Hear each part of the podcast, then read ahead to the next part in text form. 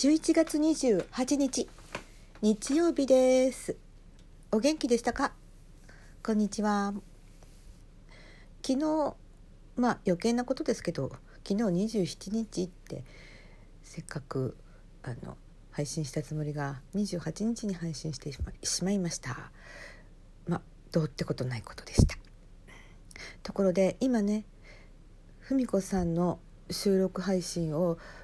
ランダムというのかずっと流し続けていてはっと思ったことがあり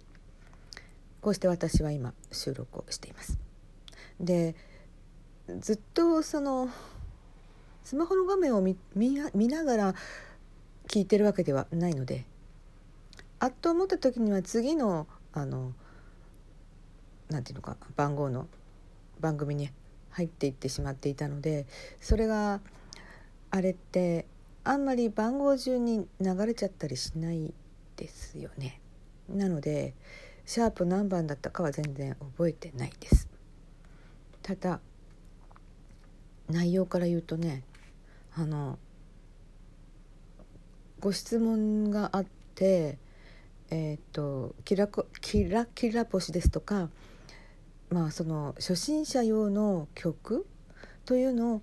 楽しく弾けるその場所がないキラキラ星に限らずもうちょっと進んだものこれはちょっと初めすぎるかな。あのねその言葉通りに言ってたわけじゃないので私なりに解釈すると、まあ、鈴木の123巻ぐらいまでとか新しいバイオリン教本であるとしたら2巻ぐらいのものとかですかね。3巻になると新しいバイオリン教本白本は3巻になると割とねちょっとなかなか複雑になってくるんじゃないかなとまあ一応思ってはやってましたけどね昔。でその先生がそういうのを楽しく弾けるものをそのあまりやっていらっしゃらないっていうところに文子さんが研究したところあ先生自体があまり面白くないみたいっていうか簡単すぎてっていうことなのかな。うんまあ、語弊のないようにそのそのままで受け取る方がいいと思いますけど、うん、それなのでその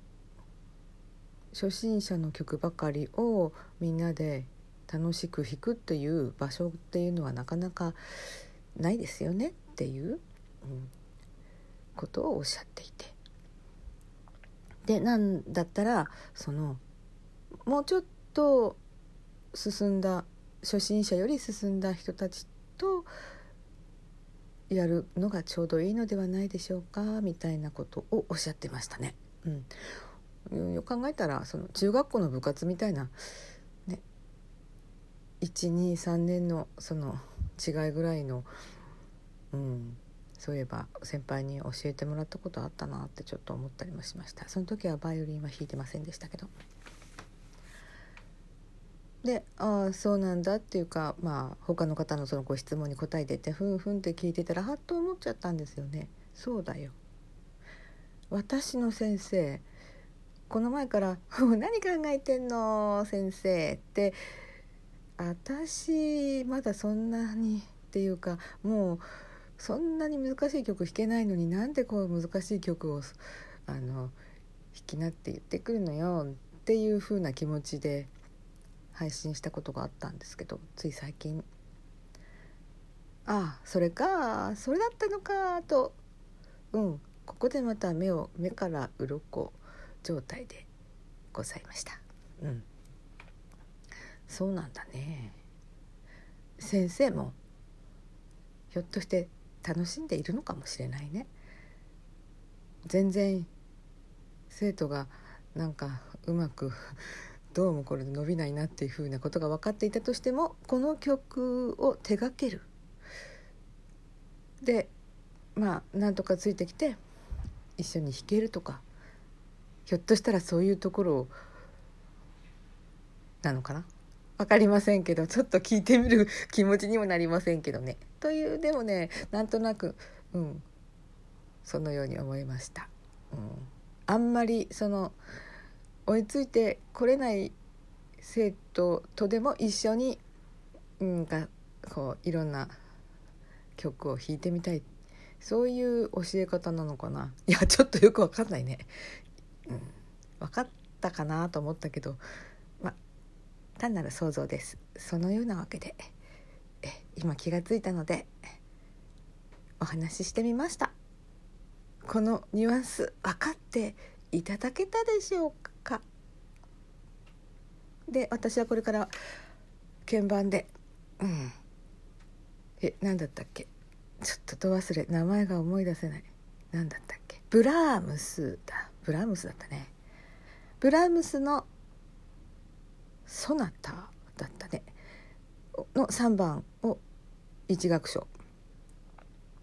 それをちょっと鍵盤でやります。